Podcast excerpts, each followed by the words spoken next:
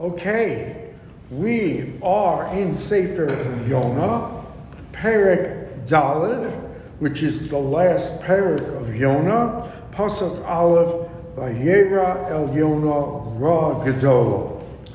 So when we completed Perek Gimel, Yonah was at the crest of a tremendous prophetic triumph, something no Navi had done before or after he had triggered a mass tshuva movement among a nation that was not Jewish, was in fact a pagan nation. He had done it with five short words, and they had completely done the tshuva ahead of any deadline he gave them of 40 days.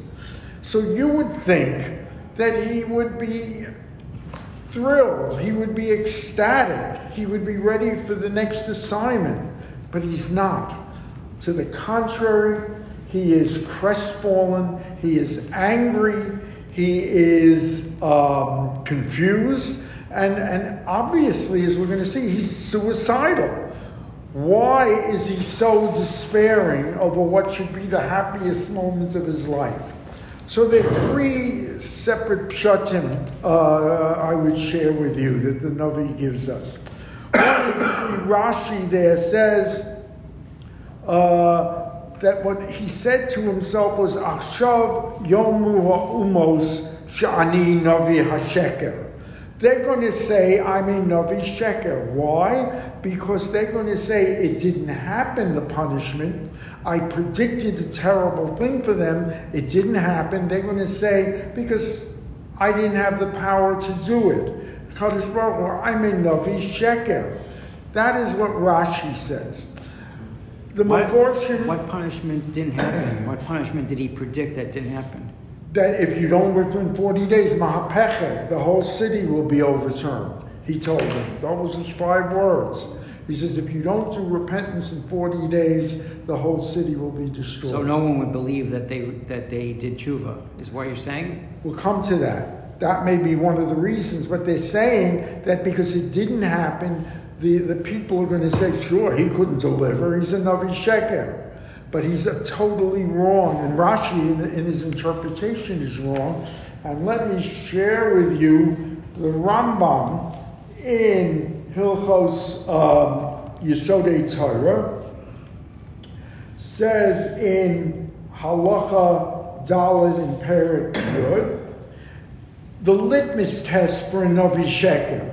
And basically, what he says, and I'll just say it out first, is that if a Navi predicts something terrible will happen, as Yonah did, and it doesn't happen, that doesn't mean he's a Navi Sheker. To the contrary, he's a Navi Emes. Because when the Kadosh Baruch sees that there's tshuva for a variety of reasons, he suspends the punishment.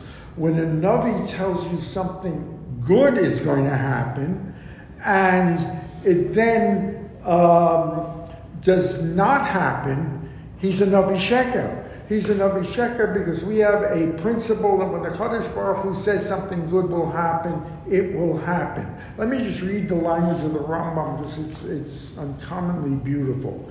Says the Rambam, Divrei HaParaniyus, things, words of punishment, Shanavi Omer, Kagon Yomar, like he says, Ploni Yomus, this and this person will die. O uh, Shema Ploni Shana Rav, or within the year there will be famine, or milchama, or war, ukiyotze dvorim or things like that. He predicts calamities.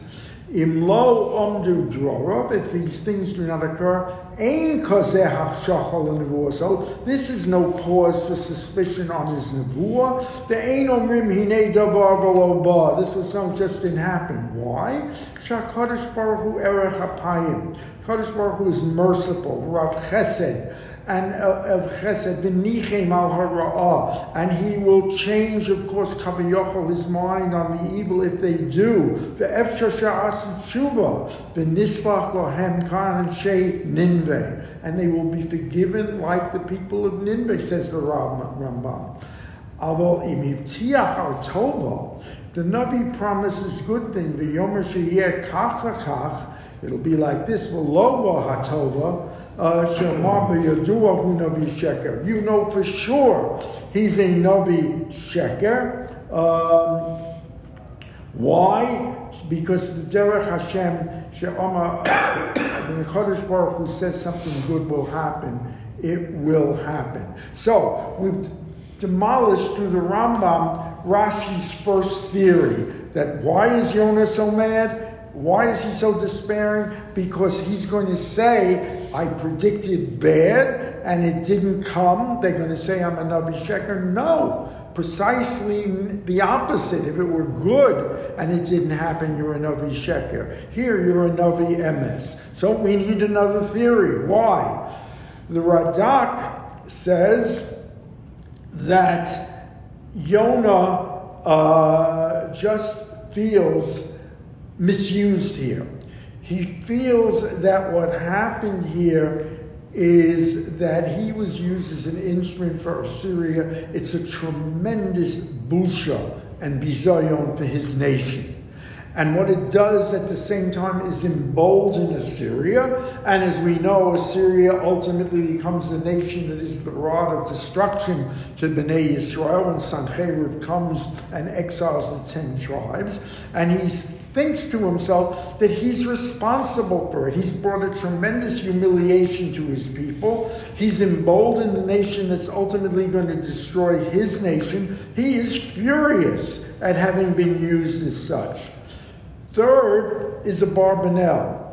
Barbanel says that Jonah's angry because he knows that they did not do complete tshuva, the people of Nineveh. Yes, they did chamas biyodam. They did the bein odom lechavero. They haven't begun to touch, according to Yonah, bein odom lamakom. So it was not a complete tshuva. So why did the Kadosh Baruch Hu forgive them? So as we see, Vayora Yonah Ragadola Vayochadlo. He's furious. Vayispalel El Hashem. He prays to the Kadosh Baruch Hu. Vayomar, and he says, Ona Hashem, God, Halo zed varai ad heyosi al ad mosi. Wasn't this what I said while I was still on my native soil? Al kain kidamti livroach tarshisha. That's why I fled to Tarshish. I know you are a merciful God, Erech of compassion, V'rav Chesed of righteousness, V'nichem al hara, and you will reverse an evil decree. So that therefore I knew before we started that you were going to forgive them, that my nebuah would reach them, you were going to forgive them, and they did not deserve the forgiveness. It is, as I say, a tremendous humiliation to Bnei Israel because here we saw with five words, he got the whole nation plus the king from uh, the eldest to the youngest to do total tshuva. Um, in and it is a bizayon. We know Israel has had prophets coming daily for centuries and haven't done tshuva. So he is feels the humiliation of his people, and he feels he has created an Ashur that will now destroy them, and he is just despondent about his role in it. V'ata now, kachna es nafshi, take my life, mimeni, he told Mosi mechayai. It is better that I die and be spared from seeing the disaster that is going to come to my people and that I not witness it. So, what is this similar to, of course, Moshe? Moshe, when Bnei Israel sinned, says, Macheni no misifrecha. Erase me from your book. I do not wish to see this. V'ata Hashem tachnas nafshi kitov Moses michayai. Vayomer Hashem. And Kodesh Baruch Hu says to him, Hayitav charolach. Uh, are you really that angry? It's a rhetorical question. What are you so angry about? It also implies in the question that I'm going to give you an answer why I did it. Um, and are you so angry because I intervened to save a nation of the world, a city of 120,000 people? No, that's no reason to be angry. Vayetze Yonah min ha'ir, Yonah goes out of the city, By Vayoshev mikedem lo'ir, dwells picks himself a spot to the east of the city. Vayaslo Sham Sukkah. He makes himself a sukkah as a protection against, as we're going to see, intense heat. Vayeshev Tachteha Batseil. He sits in the shade. Ad Asher Yira Ma'yeh He is picking a vantage point from which he can observe Ma'yeh ear, as the Radak says. He wants to see Ulai lo yamdu. Maybe they're not going to stand according to their tshuva, ha'gzera aleihem. And the gezerah that the Kadosh Baruch Hu originally had me prophesy on them will be reinstigated. So now, it's interesting, and the Mepharshim pointed out, that he here has become like a buzz of activity. After the Nevuah, he goes to the east. He sets himself up on, as we're going to see, under a tree. He's waiting and watching. Contrast this with the behavior in Perak Aleph, where at the height of the storm and the disaster that's impending and that the decisions that have to be made, what does he do? He goes down and goes to sleep. Here, he is as active, as busy as a bee, monitoring the situation. And the difference has to be noted. Also, the similarity to Eliyahu. Uh, in Malachim Aleph, Perik Yutes, Eliyahu has a disastrous experience with a prophecy, and he escapes to the desert, and he goes to sleep. He goes into a deep sleep and he's finally awakened by an angel, Kadosh Baruch Hu sends him that brings him food and forces him to eat. And this reinforces, by the way, a tremendous connection between Eliyahu and Yonah. Some of the measure says that Yonah may have been a child of Eliyahu. Some say that it was Eliyahu who had saved the boy who had given him Tchias Hamesim when the mother, uh, the son dies, and the mother sends for Eliyahu, who she has given such hospitality. So again, there is a connection between Eliyahu. So that is one of the theories. So meanwhile, he stays east of the city, uh, and they make a sukkah and to protect him from the heat. Vayiman Hashem Elohim kikoyom, and the Kadosh Baruch Hu Bayiman is a word that we've seen before. Kadosh Baruch Hu specifically designates. He designated that whale to swallow Yonah. We're going to see it used two more times here. And the purpose, as we're going to see by Iman, is that it looks like Teva. It all looks like next, but it's not. It's the Kadosh Baruch Hu, the master orchestrator of everything that's happening. By Iman Hashem Kikoyon. He makes for him a Kikoyon. Kikoyon is a very leafy willow tree, according to some Meforshim. It is a gourd tree, some others say. Me'al Leona, he puts it above Yonah, Liyos sail al Rosho to give him shade above him, Latzilo Me'ra'aso, and to save him from his despondency, from his the oppression that he's feeling. Vayismach Yonah al Hakikion Simcha Gedola. He, has, he is rejoicing. There's a Simcha Gedola on this Kikayon. Uh, notice the similarity of language of Simcha Gedola with uh, Ra Gedola, that he is so angry. And the question is one, if he had the, the sukkah to shade him from the sun, why does he need a kikayon on top of the sukkah? And the reason is that it's the intense heat that's endangering Yonah. The Mepharshim say this has come about perhaps being swallowed by the whale. His skin has become much more sensitive to heat, and his body cannot tolerate the heat, so that the sukkah was not enough. Or two, it, he has some sort of disease that he contracted either in the whale or in the sea uh, possibly say some unfortunately malaria. So he is protected by both the kikoyon. He's delighted with the kikoyon.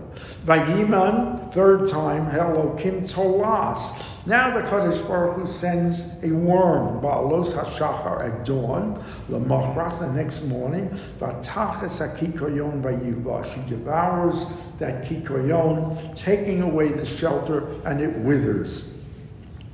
Vayihi kizroach Hashemesh, vayiman, again, Elohim ruach kodim. As if that's not enough, the Kodesh Baruch Hu brings an easterly wind of intense heat. Charishas vatach Hashemesh al rosh Yonah. It is on Yonah's head by Yisale. Again, it is so bad. It is so endangering to Yonah. Again, for the second time, by Yishal esnat sholomus. He asks to die. Vayomer told Mosi Mechayai, my death is better than my life. So we see this whole incident. Not, not only didn't give him joy, um, the nevuah, it makes him virtually suicidal. So great is his depression. Vayomer Elohim El Yonah Hahetiv Charoloch Al using that same language that Hachetiv Charolach al Hatova uh, for um, Ninveh. So is your heart so saddened? Is it the Kikoyon? Vayomer Hitav Charoli Admos, so that you're feeling it, it's better to die than stay alive. Vayomer Hashem. Atochasta al Kikoyon. So you feel bad over the Kikoyon. Asher lo maltobo, you had nothing to do with it. You didn't make it, below gidalto, you didn't grow it. Shebein malayla hoy, ubein malayla avad. Lived one night, died the next day. You had absolutely no role in it.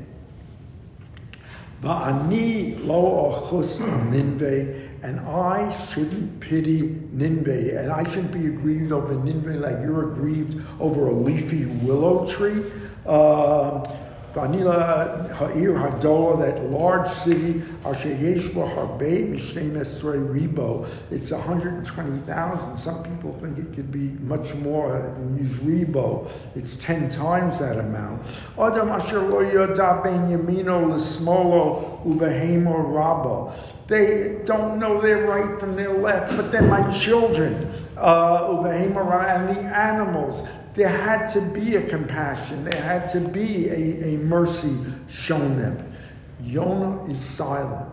There is no answer. And that's the way it ends, which is a very strange way. Fortunately, the Yalkut Shimoni, a great commentator, provides a line of dialogue for Yonah that Yonah speaks in response to this the Kadosh Baruch Hu. And let me read it but also Shah Nafal Panav. After Yonah hears this, he falls on his face. The Amar Hanoheg Olamim b'midas rachamim. You who lead the world with compassion. Tichtivla Elokeinu harachamim v'haslichos. And that it is written of you that you are the God of compassion and mercy and forgiveness. In other words, Yonah accepts the reasoning of Hashem.